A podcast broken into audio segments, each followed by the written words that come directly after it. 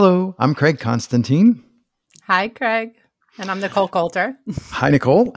Uh, so, Nicole Colter, who I'm talking with today, is a college educator who's been exploring podcasting. And quite frankly, like, how should we describe her in one sentence is exactly what we want to talk about because, Nicole, um, you and I know each other through the podcasting workshops that are done through Akimbo. And kind of to my surprise, you have gone back into the current cohort. And not only are you there as a remarkable, hey, congrats, that's well deserved, but you are also creating. I don't want to quite say a podcast, but you're creating a project around exploring education. Um, so the first thing is, can you unpack what are the questions that are in your mind that you're trying to get a handle on um, using podcasting? Sure. Yeah. So um, when I joined the podcasting workshop, I went in with the mindset that I'm going to create. A, I later came to know it as a host on mic podcast, where um, a lot of educators look at ways to flip their classroom, which means how do we actually be more uh, engaged with our students during the time when they're with us, and how do we take mm-hmm. things that might look like lectures and put them in the time that the students are not with us because it's so passive, right? So that was my original intent. And then as I started to sort of interject or intertwine with everyone else's ideas in the workshop, mm. I basically realized like, oh wait, interviewing, what place could that have?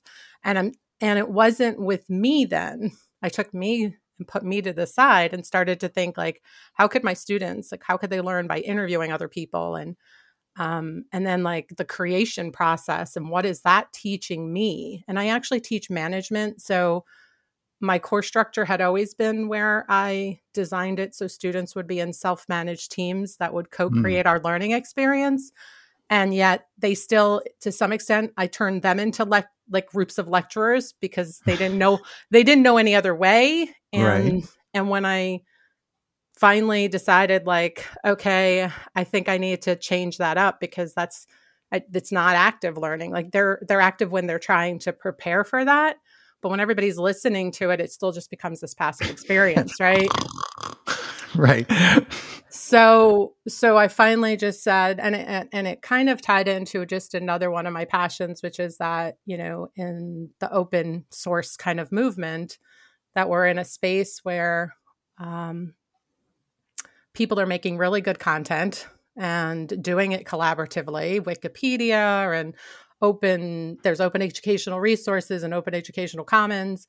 And you know i wanted to switch to an open educational resource textbook an oer textbook and I didn't have time to really even read the textbook.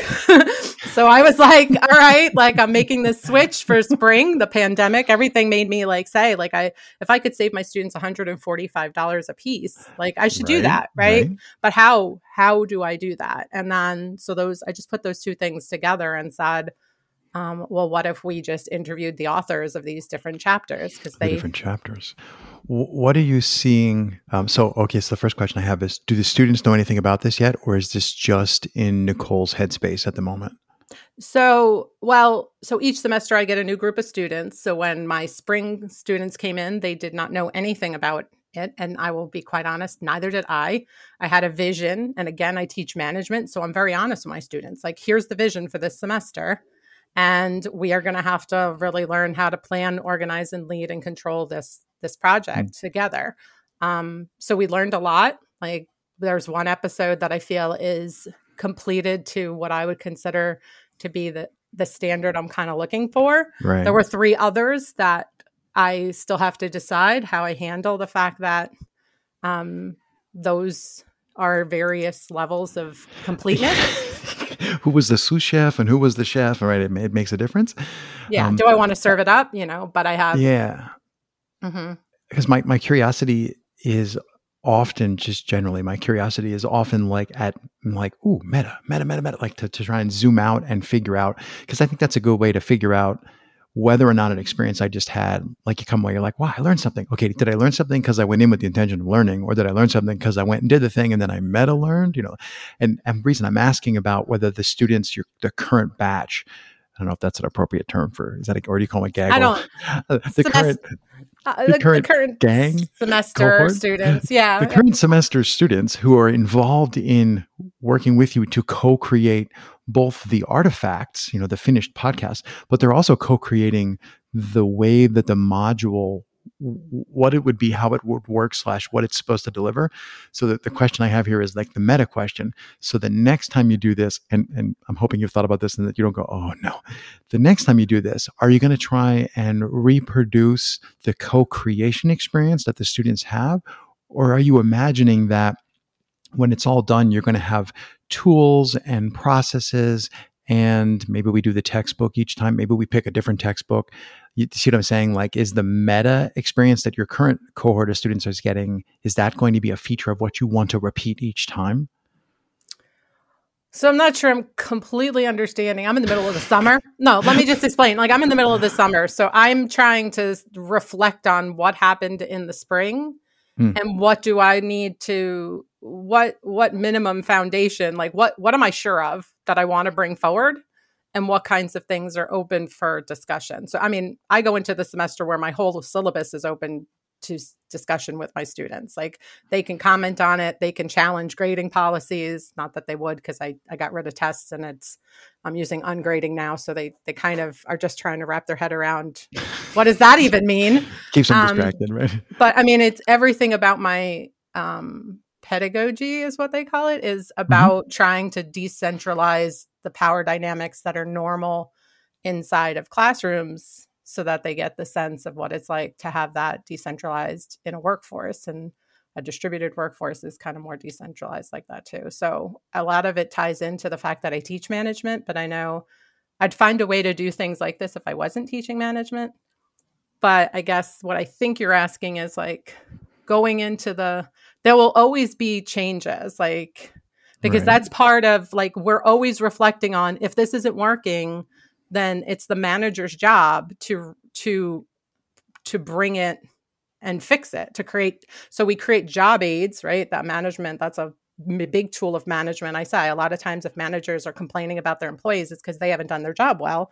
They haven't given them the tools right to do it. But in my class i'm not the manager. I'm the leader and they're all managers. And so if there's something they're saying isn't working then they have to bring it to peers attention and then my attention.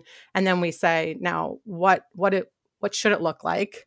Hmm. and how do we create it? And how do we move it forward for others? So they did um they didn't get to really write procedures this past time because it was all so new. But by the end of the semester the goal will be to have the first season podcast episodes completed which means we'll interview the rest of the textbook chapter authors and put out 18 Hmm. um, episodes and for other professors who use this textbook to actually use with their students because the textbooks it's a great resource right to have the 18 different authors you know engaged firsthand Mhm. Um, so when you when you do this with the next cohort of your students, will I, I'm thinking you're not going to do the exact same podcast. Uh, are you thinking you pick a different book, or are you thinking that each time it would be up to them to select the target? Like, what's the thing we're organizing the project around? Is it would that be up to them each time? Um, I haven't gotten that far. So fall 2021, they have to. We're going to complete this first series of episodes, and then my spring 2022 students will have that. And like some things I think I'd like to do is having them interview um, or have conversations, which I love your perspective on that. Um, have conversations with people who are actually practicing management Mm. inside of organizations because I actually got a Ooh. grant to do this. Like I applied for a grant to do this partly because I wanted to also make sure I was um I there are people in my state who believe these are these are good ways to do things. And then some of my peers I get the impression like do do you really think this is learning when it so looks so different. Like my classroom, like if you right. came into my classroom, you'd see me looking like I'm doing nothing that looks like normal teaching, right? So, right. um, so I really did want to just connect to people in my state who were also doing stuff. So that way of doing that was kind of applying for a grant, and so I made a promise to them that I would deliver these 18 yeah, here's episodes. the thing, yeah. But after that, I'm free to do to to go to the next level, and like I said, interviewing people inside of organizations and in and really having them almost do like we do in the podcasting workshop like start with the yeah. low hanging fruit the, the the most gettable going to the or the least gettable mm. yeah you know what i'm saying most gettable yes. the least gettable and and see how far because I actually think it would be interesting for them to see how far they could get, like the kinds of people they could have conversations with, even if it's not the individual who gets there, but another team. You're like, oh right. oh my gosh, you interviewed that person, like that's how did you even do that? And that then was on our impossible list when we first imagined this, right? Yeah, because. I, mm-hmm.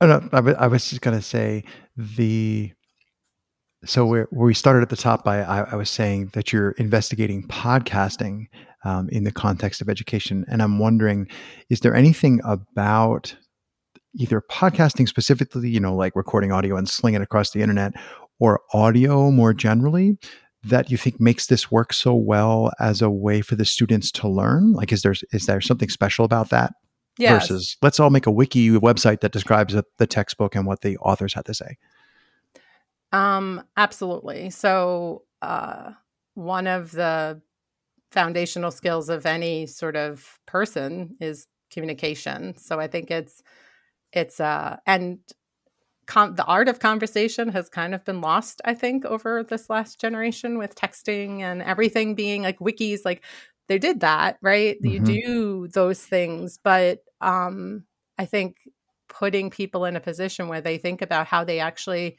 and they get to reflect on because they actually get to listen to themselves afterwards. They get to know shit gets real when you hear your recorded voice. Yes. Yeah. Um, they get to know what they're how they're sounding. Uh, I mean, and and it's funny because I never even put this together, but like my first career was in financial services, and I wound up uh, in a customer service line servicing people all over the country and I used to live in New York City. So I had a very strong New York accent and I was getting not criticized, but like joked with because I, I serviced brokers around the country. So I had like ongoing relationship with them and they were like water you're gonna you want some water and like i was like going to the library right yeah and and so it was because of hearing them consistently say it back to me that i was like i could fix this like i don't and it because the New York accent isn't something that I even like liked hearing in my own ears, but I didn't really think like how do you change it, but it's with mm. intention, right? So most people don't realize that I grew up in New York. Occasionally when I start talking about it, then you might hear me say talking about it or something that's more like how I used to sound.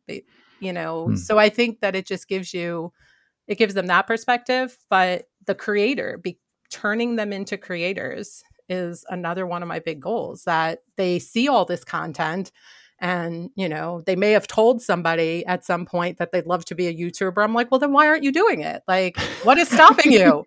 And they're like well everybody else told me. It's like and i'm like no there's nothing stop i mean and and then you get to like introduce them to all the concepts of like just do it anyway. Like you yeah. don't have to so i think there's a lot of you were i love talking the meta things. There's a my one of my most inspiring educators was Randy Pausch, who did the last lecture, yes. which mm-hmm. and you know, in that he talks about the head fake and the the sort of indirect learning you're trying to get that you know is a goal of what you're doing. And I feel like I have more indirect learning outcomes that I think are mm. more important than the sort of course stated learning outcomes. Yeah, and which Mike. So, yeah yeah but i mean um so that's i think why i'm doing those things i don't know if that's yeah and i know you had uh so I've been involved in some of the discussions, you know, where you're talking about like what tools are we going to use? How do we do this? How should we structure it? Do you think there's anything that, the, so zoom out a little bit for some context. What you're doing with podcasting isn't uh, certainly an interesting, but I don't know that I've seen anybody else really try and use it in that sort of educational context. So we'll call it unique. So what you're doing is a unique application of audio medium and podcasting and audio creation and do you think there's anything that you've seen that would be a good takeaway lesson for those of us who are just doing host on mic or who are just doing journalistic interviews or just doing, like as I am, regular conversations? Um, so before I did this, another thing I had done was I started hosting a meetup where people were asking me questions about um, self directed education is something I studied and I'm very passionate about. And when I was hosting that, I realized I was kind of running it like kind of like a roundtable with a live audience. Like, mm-hmm. so I mm-hmm. mean, I've just experimented. I feel like experiment is is a sort of thing I'd love to offer up to people. Is that like just um, you might have your this is what I've normally been doing, but like record other things and consider how that audio might be able to be turned into something more and how the experience of um, creating those spaces for people might actually be a valuable learning. You know uh, when i distinguish between medium method and assessment it's like medium when we're listening to things right? A textbook's a medium a podcast is a learning medium. But when you're creating the podcast then you're using it as a method of learning. Mm and and when your um, professor if your teacher or professor uses the creation to to actually assess whether you're getting the content that you're talking about then it can replace things like tests and papers and things that i feel like um, others i don't prefer to use those you know hmm. others may still love those but i kind of feel like i would love to get to where i could share not a map with other teachers like they have to follow it to the letter but that they have a, an examples to follow of other educators who are experimenting with this and finding success hmm. what's the most surprising moment that you can recall when in like when you're watching the students do this educational like what's the most surprising moment you remember so um this semester, I guess the things that I found surprising were the students who decided to do something with audio outside of what I had assigned, right? So I had one student who took to sending me voice recordings in Microsoft Teams, which is what I use as our mm. learning management system. And I don't know if she would have done that if it wasn't for the fact that audio was such a part of the class already and then that same student then did. And she wasn't on what um, i've had podcasting teams. And then this semester we actually made text message courses for the chapters. So i have those to hand off to the next students that they can take the text message courses developed by this semester but i'm not sure how much i'll do with that going forward. Um, they still need to be perfected but um, and she was on a text message course team and she still then decided to like make a podcast for her final project. So hmm. it was just the aspect that i could it so i don't know that it surprised me but it was just confirmation of the fact that i knew that if you introduce it that some of them may decide even ones that didn't actually do it firsthand. It just gave them permission. It, it kind of introduced something that um, they could see themselves doing then. So that was a good surprise. College, let's see, college age. So this is people 18 to 21, somewhere in there. I teach at a community college. Ah, so okay, so this could be a whole range of yeah. continued ed and everything. Uh, I was going to say this might make the question a little harder to answer. Um, is there anything that you saw them struggle with? And I don't want to put ideas in your head by giving you suggestions, but like, were there any threads of like, oh, this keeps coming up, they keep struggling with? I mean, the same things that we all struggle with that like who am i? What do you do? Why did i don't you know um just and i realized that i need you know they need more practice with conversation and with um trying to see themselves asking questions before I put them in that position again. So again, this was an experimental semester and um, I went in with the vision of create. I had never created text message courses either, so I really put, and I had never used Microsoft Teams, so it was just like all the new tools, all the new tools. Um, but we got there, and that that was they always get surprised at the end that like even as painful as it is in the process, that you can look back and be like, I knew nothing about any of this, and now look where what we've created and and that part is different than like they don't have that same sense of accomplishment if you just gave them a bunch of tests because they've been doing that since they were little you know mm. it's not it doesn't have the same kind of pride and ownership and and it, i don't think it sets them up for being the kind of creator that the world needs hmm. i'm glad that you highlighted the sense of accomplishment that empowerment that's a i think that's a great place to stop so, Nicole, it was, as always, a pleasure to get a chance to talk to you. So, thanks for taking a half hour out of your day. Thank you for having me and letting me talk about this and keep clarifying my thinking around it. my It will continue to evolve. So, check in with me in like two weeks and I'll probably have a whole new perspective now. Great. Thank you Thanks. so much. Bye. Bye.